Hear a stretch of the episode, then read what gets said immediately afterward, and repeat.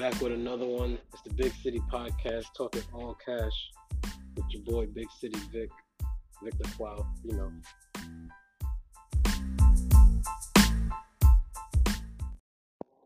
Welcome back. This is just a quick episode, quick update on Robinhood. They introduced a new feature called Stock Lending. Another way to earn passive income. You know, I'm big on passive income, dividends. This one will be paid back on a monthly base in the form of a loan payment. Basically, um, the shares that you own of a stock will be lent out to other institutions for short selling and settlements.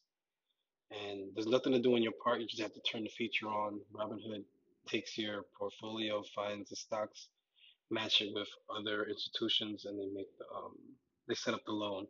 You'll see it in your portfolio which stocks and how much stocks are on loan.